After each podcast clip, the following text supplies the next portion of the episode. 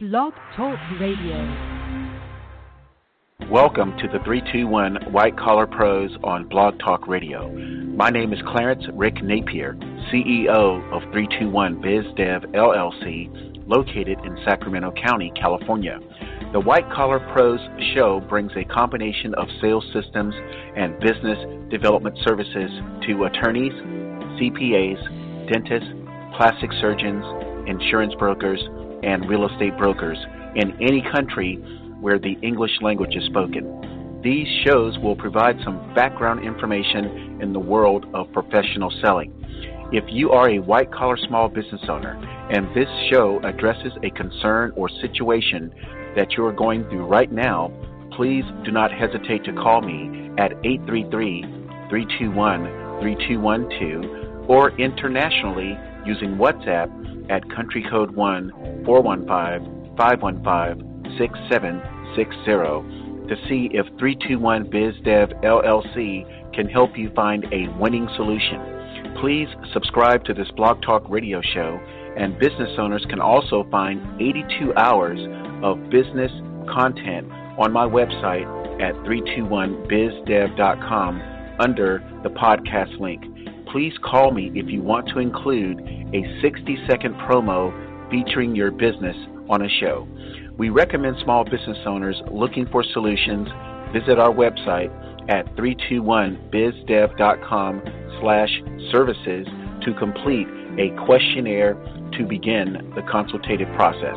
We hope you enjoy today's show. Make it a great day.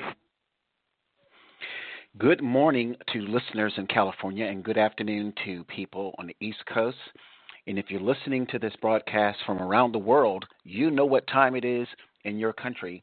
My name is Rick Napier, CEO 321 BizDev LLC, and uh, today's uh, Blog Talk radio topic is titled Why Poor Sales Leadership Stresses Out Salespeople. And uh, for, for those who may not have been in sales, but this show is for salespeople. And uh, this show is for sales leadership, uh, business owners, sales managers uh, who have uh, you know agents or, or, or, account executives that report to them. So this uh, blog talk radio show is for white collar small business owners, uh, small business owners that are selling products that start at thousand dollars and up you know, 10,000, 15,000, 25,000 or if your sales reps make like 1,000, 5,000, 25,000 dollars on commissions, uh, this show is about that. So the reason why I posted this, or the reason why I am um, doing this broadcast today, and I also have a I also have a, a podcast. So when I said post, I also have a podcast where I have uh, 82 hours of content just like this, but I want it to go live so that people can call in and communicate what their current situation is or what their experiences, you know, are with sales. And if you are a salesperson and you want to talk about the current experience that you're having with leadership, please call in. If you are a sales manager or you are the business owner who is responsible for leading your team to success, uh, please call in. And that number is 516 387 1745, and lines are open. So, like I said, I, I wanted to do this show just to uh, highlight some of the issues involved with poor sales leadership and how it stresses out salespeople. Now, when I use that word that word poor, it's not a, a word uh, that I want to uh, um, label people as being uh, not interested in, in providing strong leadership. Uh, poor contrasts with strong. And poor, in the context of this broadcast, means that something is missing. So it's not poor in terms of, you know, jabbing a salesman or jabbing a, a business owner for not doing a good job. It's just a measurement – uh, like an evaluation tool. You can have strong, you can have average, and you can have poor. So it's not a personal attack on any sales manager or any uh, person that owns a business who is responsible for leading the team. So I just wanted to get that out because the show's uh, intent is to help people get better. And if I didn't have any solutions to help sales managers and business owners who lead teams of people who you know go out and prospect and contact and close and and market and sell products and services, I wouldn't do this show. And the entire 321 BizDev sales system is about helping salespeople get better. So I just wanted to put that out there as a disclaimer. And I want people to relax, open to listening, number one, what the current experience is for salespeople and how sales managers and business owners can do a better job. And, you know, 321 BizDev LLC can help, you know, white collar business owners who uh, market big ticket items – you know, thousand dollars, five thousand, ten thousand, twenty-five, thirty thousand dollars and up, you know, improve sales productivity and sales performance. So, got that out of the way. Again, no hard feelings. So let's talk about this. And the reason why I wanted to talk about this is because when I was in corporate America, I used to be an operations manager, and I used to I used to tag team with our elite sales team that sold health insurance uh, throughout California, and they sold to large companies and some of the largest companies in California. Um, you know, I already mentioned on a previous podcast who some of those companies are, so I'm not going to repeat that. Uh, please listen to the uh, previous podcast uh, on March 2nd. So I was tag teaming as an operations manager, and my job was to speak for the last 20 minutes uh, to talk about what that client had just bought. So the clients were 10,000, the client had 10,000 employees, 25,000 employees, sometimes 50,000 employees. And the premiums, the health insurance premiums that were paid by these companies were anywhere from $50,000 a month up to, uh, at that time, $300,000 a month. And then when I got into sales, my largest account was $425,000 per month uh, for about 35,000 employees. Uh, I'm sorry, 350,000 employees. Guys, that, that was woo. so anyway, so I was tag teaming with the sales team, and they would say, Rick, you know, Rick is our operations manager. He's the account services rep, and he's also uh, half of the customer service team. So when big companies would buy health insurance, in California. You know, our, our, the Los Angeles office would would tag team with the sales department and talk to the company leadership, the people who had just purchased health insurance uh, for their employees. So I had 20 minutes to talk to, to them about how, you know, the the process would would would roll out with with their new with their company having our health insurance company as a vendor. So I would talk about a lot of things, like things such as, you know, when things start with a company, sometimes there are some hiccups. And if the client experienced any hiccup, not to call the regular customer service number, because a lot of times a new client would not totally be uh, up and up and up in the, uh, the, a new client would not be totally you know in our system yet. And sometimes it would take 72 hours and the customer service reps would have to learn what that employer purchased for health insurance. So we had a special number, and it was my number that they had to call to hear about, you know, so we could learn about what their experiences were. So, so a lot of times the uh, employees at that company would not totally understand their, their benefit program, so they would call and you know ask questions or sometimes get the correct interpretation of their benefit packages. And I see you out there, 513 area code. I will call you. I will get. I will connect you in a few minutes. So my job was to explain things. And when I saw the sales team, when I saw the sales team in action, I said to myself, "Man, I want to do that because that was a high-profile position. That was a high-profile position because, you know, these employers are writing checks for, you know, you know, uh, sometimes uh, let's say five million dollars, ten million dollars per year, and that was sometimes one client. So you know, our company we had about a hundred clients like that. So I want to get I want to take this call and let the caller uh, say a few words or ask a question. So here we go, caller in the 513 area code. What's going on? This is Lamar. Hey, what's up, Lamar? Hello. Oh, hey. Uh, I just want to. I'm actually I'm a, a car salesman in New York, uh, upstate New York, and I definitely identify with uh, what you've been saying on poor leadership with, uh, um, you know, just stressing out the sales team. Recently, my boss tried sucking my cock, and it really just freaked me out. And uh, I don't know if I'm going to be able to sell as many cars as I can, you know, with him trying to suck my cock.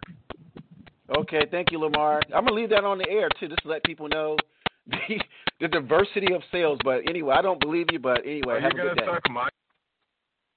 So anyway, you know, I'm gonna leave. I'm gonna leave that recording on the clip, just to let people know that you know a lot of times there's just you know freaky people that call and uh, people who are not serious about sales. And so I'm gonna leave that recording on. I'm not going to delete it. I'm gonna let people hear it because sales is a serious profession. And uh, you know, there's a lot of people out there that that look down on salespeople, but salespeople are the ones that that drive the economy. If you if you work at a company, I'm talking about either a small business or a medium-sized business, so that means any small business, and the sales department is not doing their job, and a lot of times it's for uh, poor sales leadership, then guess what? All the employees suffer. If the sales department is not doing their jobs, if the sales management team is not helping the sales rep increase productivity and performance, then guess what? The person working in accounting may get laid off. The customer service reps may get laid off. The computer tech may get laid off. So I just want to let listeners know that the sales department, you know, at you know small, medium, large size companies are very, very important. So let me get back to the story before that I was talking about before Lamar, you know, Im- imparted his wisdom to our listening audience. So anyway, so looking at that, that what the sales department was doing, man, I was like my juices were flowing. I said to myself, man, I want to do that. I want to do that so bad. And I don't know what the draw was, but I said to myself, I want to do that so bad. So one day at work, I saw this posting, and it was from the you know group sales, like corporate sales. And I said, my gosh, I want to apply for that. So before I completed the paperwork, the the human resources uh, job requisition or or job application process, I called the vice president of sales.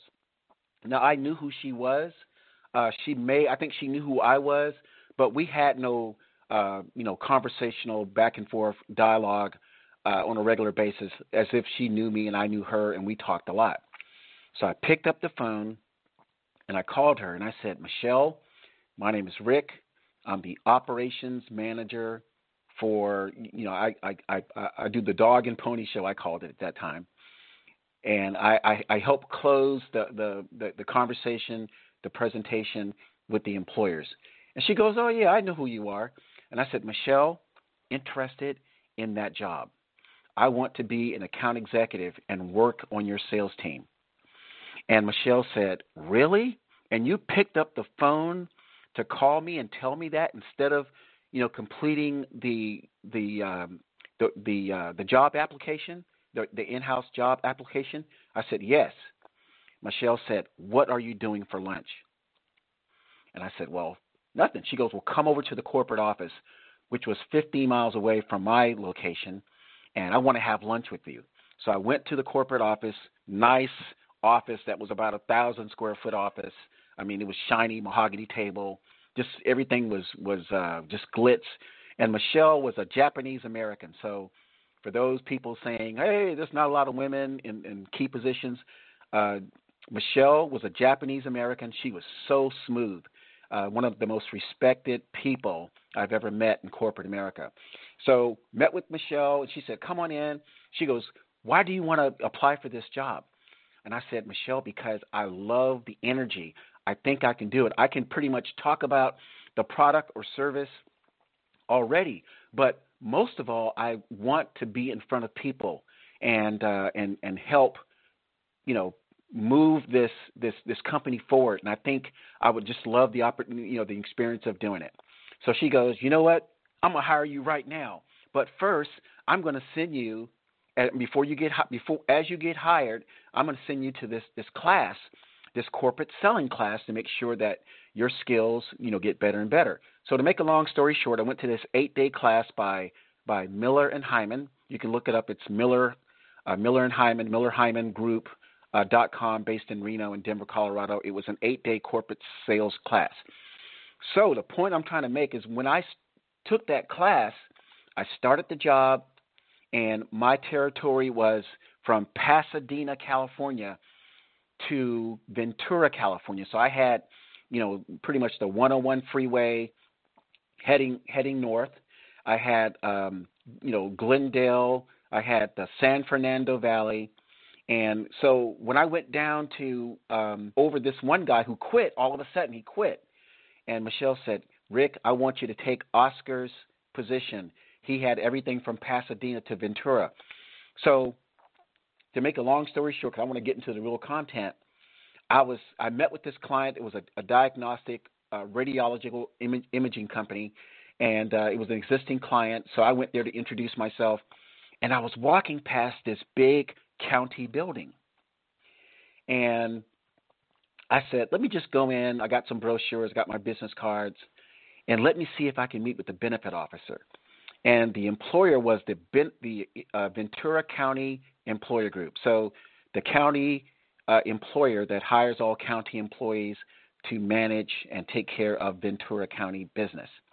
So I went in, left my information, couldn't meet with the benefit officer.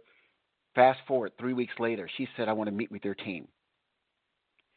So I said, Great. So Huntington Beach guys came up. I was living physically in Sacramento, working out of the Sacramento office, so I came down. And to make a long story short, the first meeting did not go well.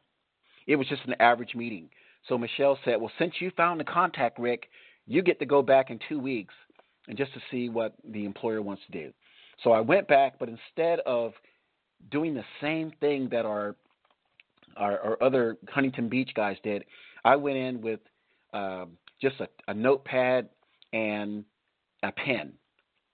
And I said, I said, Barbara, who was the benefit officer at that time, I said, you know, I just want to ask you some questions. We didn't, I didn't get a chance to learn much about your company, but I want to ask these questions just to give me some more insight about your company. I guess Barbara thought I was going to do the same dog and pony show as Team One did. Okay, so Team One was the premier team out of Huntington Beach, California, and they were you know, kind of like known to be the closers, but they couldn't close. So I went back with just that notepad and a pen. And to make a long story short, I'm leaving out a bunch of information. To make a long story short, Barbara said, Rick, have you had lunch yet? So here's that question again about lunch, just like Michelle asked me. And I said, No, I haven't. So she t- we went to Victoria's Mexican restaurant. And before we went to lunch, she was gone for about an hour. And I said, Well, well, gee, this is a good way to, say, to tell me no. Just don't show up. Just don't come back to the meeting room with Rick, and Rick will let himself out of the door. But she eventually came back, and she had an envelope, uh, like a Manila, you know, folder with an envelope inside. And she goes, "Here you go, Rick." And I looked at the envelope, and I opened it up, and it was a signed agreement and a check for five hundred thousand dollars for two months of health insurance coverage for the county. So I was so jazzed. So to make a long, another long story short, I was hired or promoted to be the territory manager for Southern California. Now, the reason why I'm saying this is, is because Michelle did something that a lot of small business owners and medium-sized business owners, and maybe, and not just maybe, but definitely a large, a large companies don't do. And what that is is that they don't invest in their employees in, in terms of you know people who are selling. Now, small, medium-sized companies may not be able to invest you know fifteen thousand dollars per per sales rep. Large companies can do it with no problem. But the point I want to make is uh, Michelle and the company invested in me to learn how to uh, be a better account executive, to be a better account manager. And it worked. So, what I want to talk about now are some of the issues concerning uh, poor sales leadership and what I experienced after I left corporate America. Now, corporate sales is a is a different animal than independent, you know, uh, attorney law firms, independent uh, CPA firms, you know, independent dental practices, independent plastic surgery centers, uh, independent insurance brokers, and just independent real estate uh, brokers.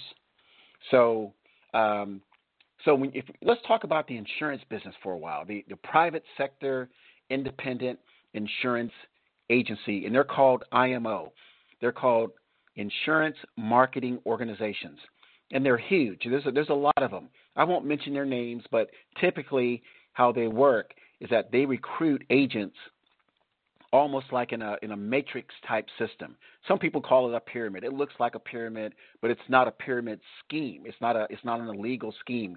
It just has a hierarchy where you have uh, the owner of the company and some directors underneath, and then you have some managers underneath, and then you have all these agents who sign up to uh, sell, you know, life insurance services, and so it looks like a pyramid. But you know what? Corporate uh, structures also look like pyramids too.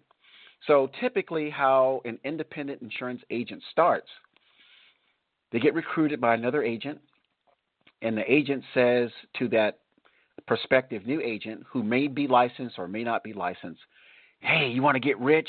Hey, you want to make a lot of money selling insurance?" And a lot of people say, "Yes, I want to check it out." So they go to these meetings, and uh, there's a pitch guy. It's like the owner, it's like the manager, and they talk about some scenarios of how the product works, and they talk about, you know, how much money the agent can make. And agents or prospective agents looking at it may say, "Yes, I want to sign up." So the agent signs up, the agent gets licensed, and the agent begins, you know, working in life insurance sales. But here's the part that's missing. Okay, when new agents come on board, there is no onboarding to get them introduced to what sales is. Typically, when people start with independent um, uh, insurance agencies or insurance marketing organizations, they spend about 95% of the time um, getting them introduced to products, getting them introduced to software to learn how to quote life insurance policies.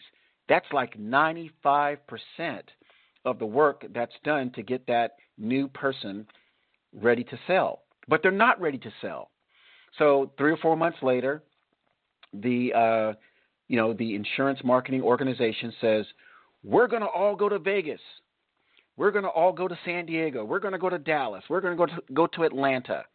We're going to Tampa to sit in an arena with all of us together from around the country. And we're going to hear about the people who have made it in the business. And you will learn and you will see that you can make it too.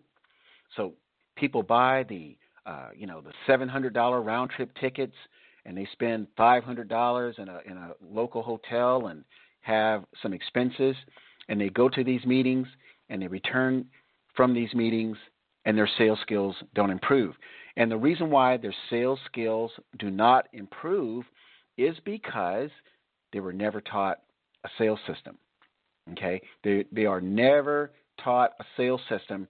So the people that they see on stage who have won the awards, it's not it sometimes it's not connected to the to the fact they learned how to be successful salespeople through product knowledge only. A lot of times, the people who are on stage had previous sales experience that they brought from another occupation, and sometimes that occupation was they worked in sales at a, in, on the corporate level, or they worked as uh, customer service uh, people in, a, in on a nine to five job, or they had great people skills from some type of previous job. So when they walked into the uh, independent insurance industry, with the independent with the insurance marketing organization, they just walked in and, and just continued doing what they do. What they do. So what you have is a, you have a large uh, percentage of turnover in the insurance business, and the number is as high as 75, 80% of people who start the independent insurance business who quit or they don't make any money and their licenses lapse and they don't sell to anybody and it's because the leadership does not offer uh, independent life insurance agents any type of sales system training and that's it i, I recall a nurse who uh, talked to me about uh, about sales system training and I, I was uh, and I was an agent before, and I had a long story about why I'm not an agent, but I'm getting back in the business in a couple of months. So I learned a tough lesson uh, when I was an agent about if you don't have a great sales system, uh, it's going to be tough to make money in any industry, but especially the life insurance industry because that's one of the toughest products to sell if you don't have a sales system. Now, if you do have a sales system and you use it, selling life insurance policies, the life insurance business is the easiest to be in. No kidding. So, this nurse who just retired as a nurse here in Sacramento, she's originally from New York. I mean, originally from Trinidad, but lived and worked in New York, and now she was out, you know, working in California. She said, Rick, I need to talk to you. I have a bad story to tell you.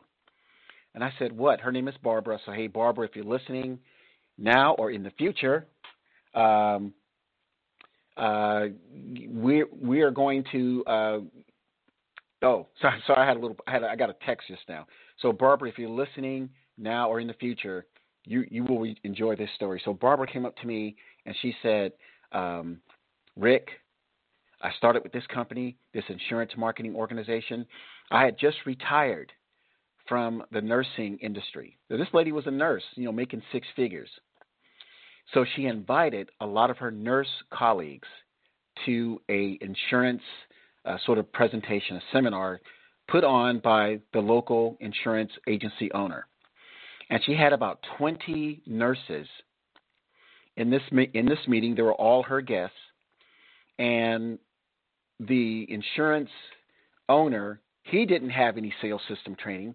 So what he did was do the same type of uh, presentation as he would his agents, training his agents, which was not effective.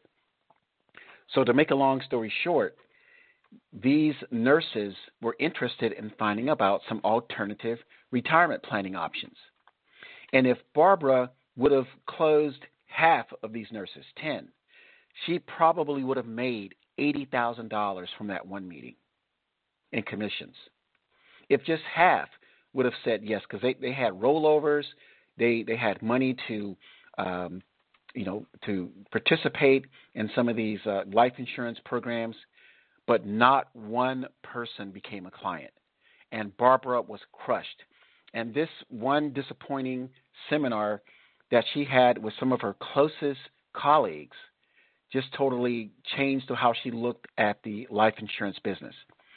And so afterwards, she told me, she said, Rick, if the owner would have had your training. And I knew the owner, but I did not know the owner at the time she had these uh, this this seminar training or this seminar with with her nurses. She said, Rick, if the owner would have had your training, she could have easily made eighty thousand dollars from that one uh, seminar. So she was crushed. So the point I want to make with the insurance business is you know, you know, the, for for managers and owners, if you have these, you know, if you have 50 agents, if you have 100 agents, if you have 1,000 or more agents, a lot of times there's there's only like five to 10 percent who are producing on a regular basis. That means there are, you know, 80, 80 90 percent of the agents are just sitting there idle. They're not productive.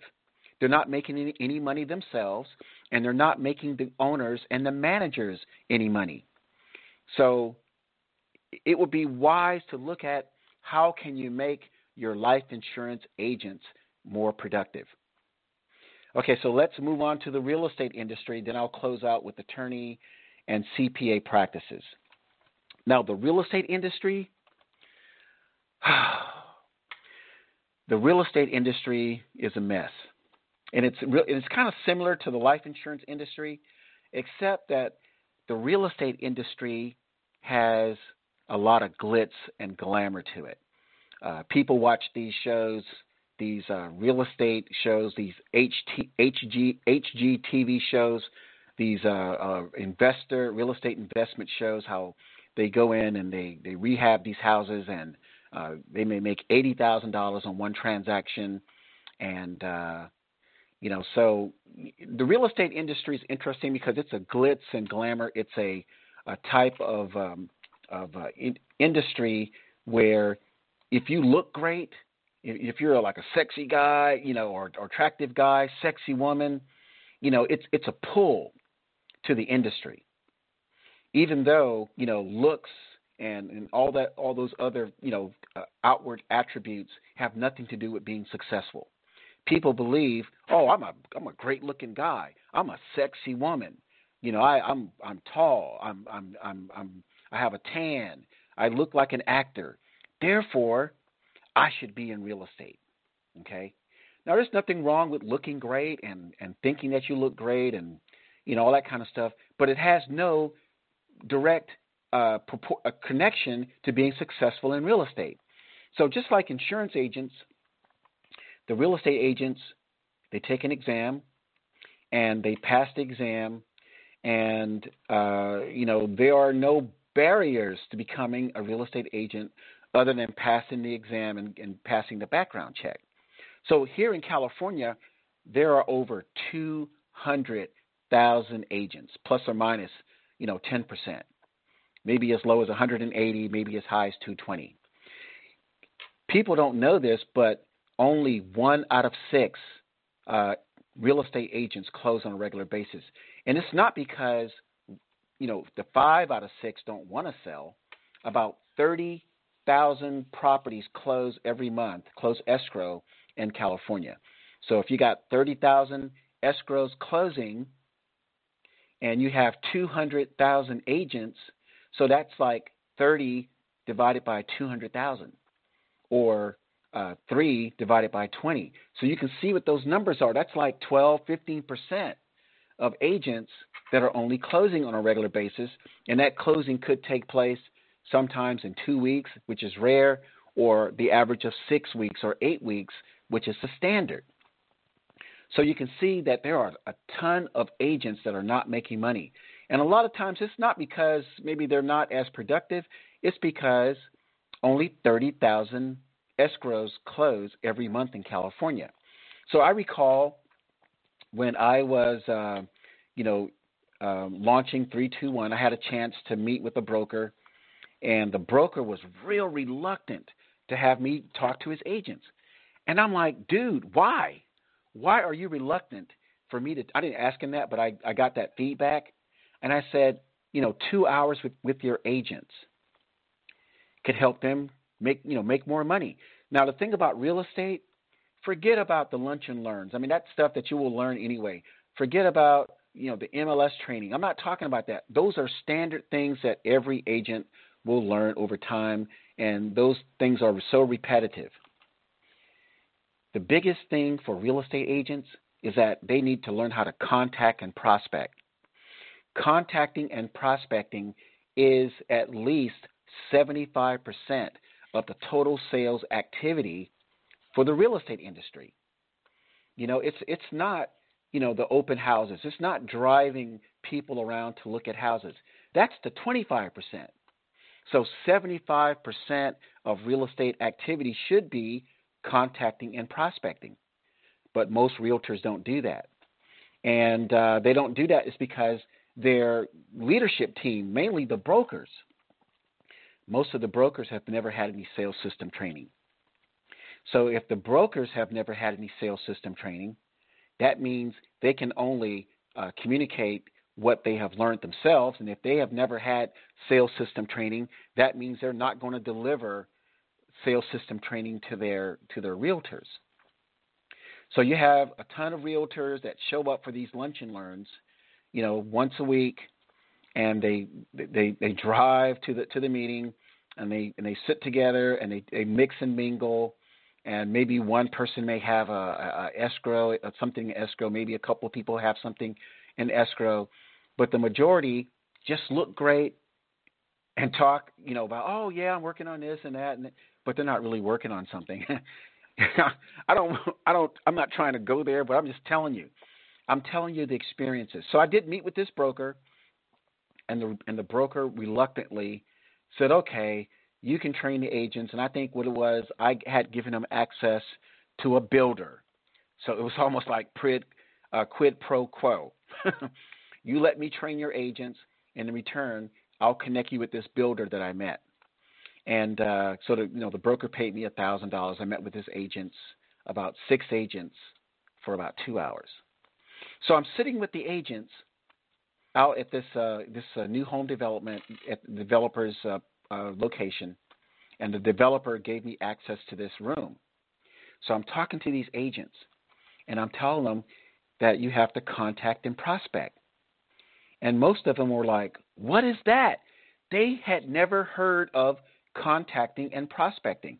And I kid you not, this is like 2014, 2015. And they had not ever heard those words, contacting and prospecting. Now, maybe they, they knew what prospecting was, but they didn't know what it meant in terms of them going out to find clients. Most of the agents, why, I mean, most of the agents were into this thing called buying leads which is the worst thing that has ever happened to the real estate industry. Okay? I have a good I have a, a friend down in Miami, Florida, a Brazilian native. She was spending two thousand dollars per month to buy leads to sell real estate in one of the hottest markets in the U.S. South Beach, you know, South Florida. Um, uh, uh, what's that community? Uh, not Kendall, but um, Biscayne Biscayne Boulevard, you know Biscayne Avenue, downtown, the new uh, what they call the new Central Park of South that looks like New York City, the Central Park of Miami that's booming. She was paying two thousand dollars per month for leads, and when she got a lead, she hoped that the lead didn't call at 4 a.m. Miami time.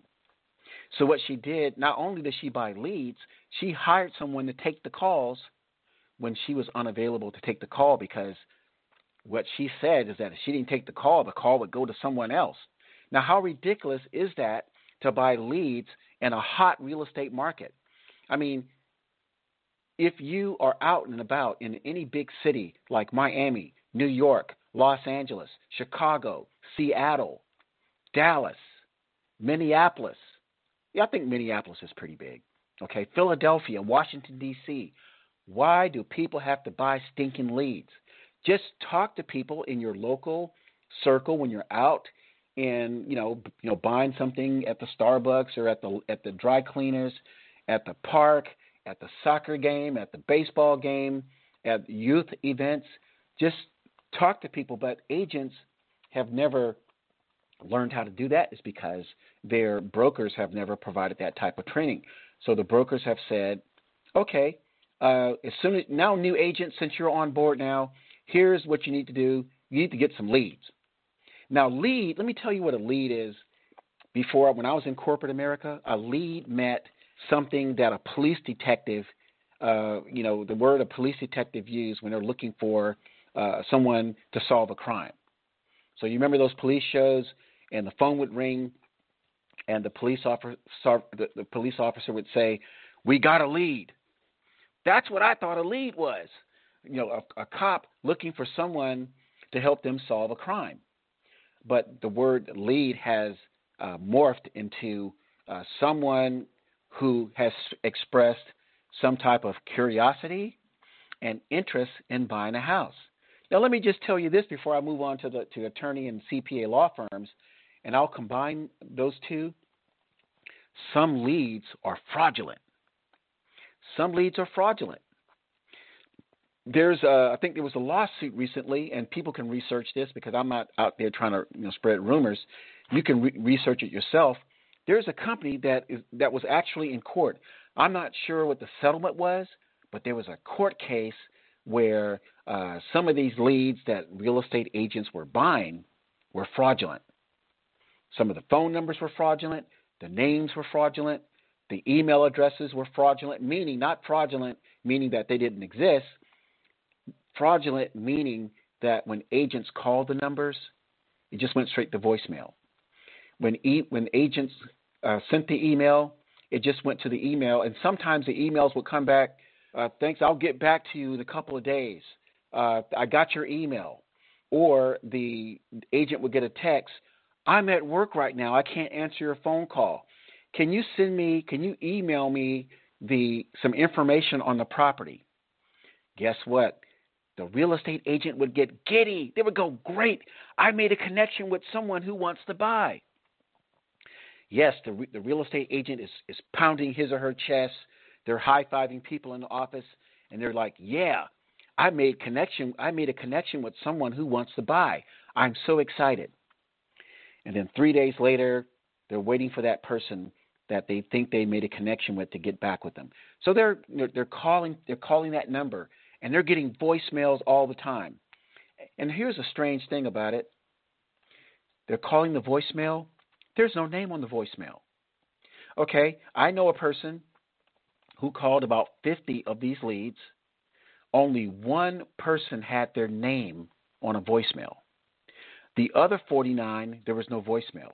How strange is that for someone to have a phone number and not even have, hi, this is Joe. Uh, sorry, I can't take your phone call right now. Please leave me a message. No, the voicemails are like were like, hi. You, no, it wasn't. Well, not even hi. It was, you have reached the automated message. You have dialed 516-387-1745, which is our guest call-in number. It's not a number that belongs to someone. It's our guest call-in number, 516-387-1745. And if you do want to call in, we do have about 15 minutes left on the show. So those voicemails voicemails would just have the number. So the agent would say, "Hi, this is Pauline. Just getting back to you. Just trying to find out if you're interested in this property uh, that you expressed some interest in, and please give me a call." Okay, that's day three. Day five. Hey, this is Pauline. Just catching up with you again. Just calling to find out. Uh, just want to see if we can meet and uh, get you started with this property. A week later, two weeks now hey, uh, just uh, touching base. Uh, haven't heard from you, and I would love to see if you want to get this property. So all of a sudden, Pauline would get this text about two weeks later from that number. The text would read, you know, I, I was thinking about it. I think I need to wait about six months. I'm really not ready to buy, and um, I appreciate your your interest. And please touch base with me in about three to six months. Okay. You can see how the excitement it has it has uh, deflated with Pauline. Pauline is like, "Man, I was close to doing a deal," and and and the buyer said, "Call him back in six months or three to six months." So Pauline is like, "Okay, well, well at least I think I might have a contact in three months." And then Pauline buys another lead or, buy, or gets another call. And the same damn thing happens over and over again. And that was the case of this lawsuit. So I'm just letting people know there are some things happening out there with lead generation, and it's not great. And, you know, real estate brokers and office managers should really uh, invest in some programs to teach the real estate agent how to prospect. Because like I mentioned, those 30,000 escrows that are closing in California out of 200,000 agents, you know, if agents knew how to contact and prospect, they can control their own destiny. See, before leads, that's what real estate agents did. Now I know they went to some of these schools like Mike Ferry out there in Las Vegas, and they they had some some traditional, um, you know, mailing uh, you know mailers mailing to people's homes, or they did door knocking. Those things still work, and you know agents should continue to, to do those things. But agents need to contact and prospect because if agents contact and prospect, let's say 30 people per month, just people out in their cities, people in Jersey, people in Philly, people out in Boise, Idaho, or Bellevue, Washington, just contact 30 people. Out of those 30 people, somebody is buying or selling, or somebody out of those 30 people, they know someone who's buying and selling. And 321 has a sales system program for real estate agents to help them learn how to contact and prospect. So, again, uh, when I say poor sales leadership, I'm not talking about poor in terms of uh, any personal uh, attribute of the broker or, or sales manager. I'm talking about poor in terms of their effectiveness in leading their teams. And lastly, for real estate, I did meet with a big broker here in Sacramento that had about 20,000 agents. And uh, the broker was nice enough to give me an appointment. And I was telling the broker what I what I wanted to do and what, what I proposed in terms of uh, sales system training. And the broker, you know, politely told me no, but then he added something that I will never forget. He said, "Rick, I make $800,000 per year as a broker." He said, and this is how I know about the 15%. He goes, "I only need 15% of my agents to sell on a regular basis." And if those brokers, if those, if those agents sell, those 15% of agents sell on a regular basis, along with the other agents who are paying their office fees and desk fees, I made $800,000 per month. And then he added, since he's been a broker, one out of seven agents in his area will work for his company. So basically, what he was saying was that, you know, in, in eight, let's say Bob, Bob is going to work for this broker for for 18 months. Then Bob is going to work for this broker in 18 months. And then Bob is going to work for this broker for six months. So this broker that had 20,000 agents was, was basically telling me that every agent in this in his area will work for him, which means he's going to collect office fees from a whole bunch of people without maybe a lot of them not being successful in real estate. And that's the God honest truth.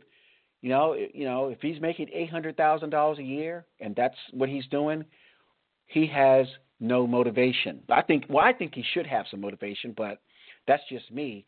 But he saw no motivation to help any agent do better. Why spend money if 15% of his agents are turning in business on a regular basis? In other words, he was saying, I don't care if they never learn how to sell. I'm making $800,000 a year as a real estate broker.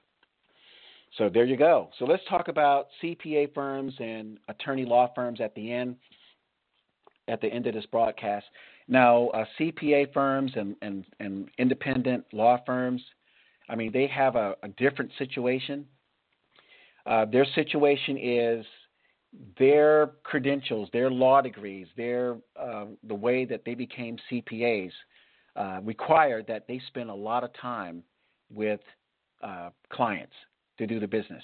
Uh, CPAs may only have 50% of their time to go out and prospect for new business. Lawyers may only have 30 to 40% of their time to prospect for new business because lawyers may have to spend 70% of their time in court uh, working on cases.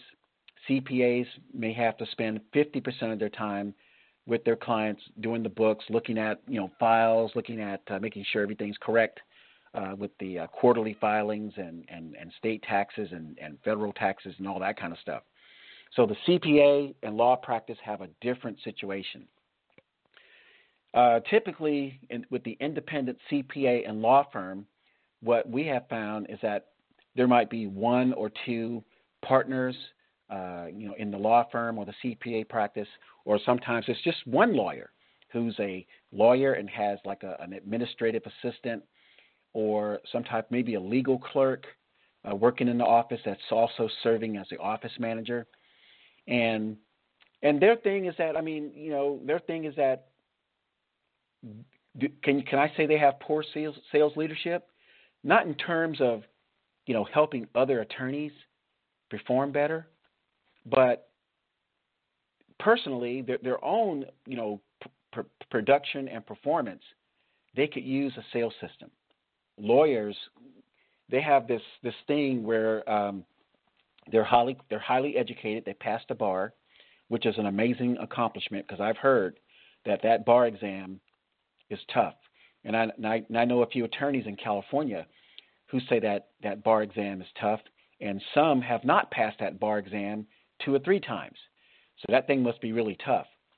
But attorney law firms, the independent lawyer, the independent certified public accountant, can increase their productivity and performance. So when I use the words productivity and performance, let me define what that is in these last eight minutes. Production means is the attorney or the CPA or even the life insurance agent or the realtor, are they connecting with enough people? When I say connecting, I don't mean connecting digitally. I'm talking about face to face or telephone call connections. So if, if the lawyer or CPA is out and about, are they connecting with people? Are they meeting people? Are they making eye contact with people? Are they introducing themselves as the attorney or the CPA in their community outside of their office? Because that works. 321 has a sales system for training for lawyers and CPAs. Lawyers have a tremendous opportunity. Uh, people in the public are in awe of meeting a lawyer, but lawyers don't seem to know that. If I were an attorney and I was out and about just doing shopping or just, you know, in between appointments or just leaving court, I would meet people in public and I would say, Hi, my name is Rick. I'm, I'm an attorney. I'm a personal injury attorney. I'm an estate planning attorney. I'm a criminal defense attorney. Here's my card. What's your name? People would be in awe when that happens. But again, attorneys don't know that. CPAs don't know that. And if you and if you talk about personal injury attorneys, they have a great opportunity to add a bunch of uh, potential new clients. Now, personal injury uh, lawyers, uh, you know, dog bites, um, falls, slips, things like that. You know, there's a there's a saying that I came up with, and I haven't heard anybody use this saying, so I'm, I'm gonna claim it's mine until I hear differently. People do not need an attorney until they need an attorney. I will repeat that. People do not need an attorney until they need an attorney.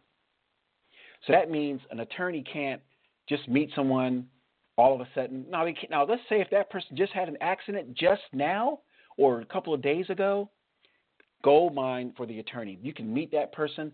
You know what? You know, Ralph, I was looking for an attorney. I'm glad you introduced myself. Okay, that's going to be kind of rare to meet a person who just had a, a problem and has a legal need right away. But in the meantime, that attorney can meet 100 people per month. And over time, that pipeline, what is a pipeline? A pipeline is when you have stacked the front of the pipeline, the contacting part of the pipeline so high with people that the force of that of that number of people that the attorney has spoken with, that the CPA has spoken with, that the insurance agent has spoken with, that the real estate agent has spoken with will start to force people through that pipeline.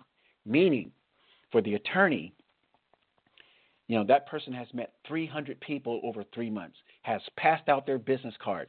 Maybe the, the attorney has added people to his or her email list.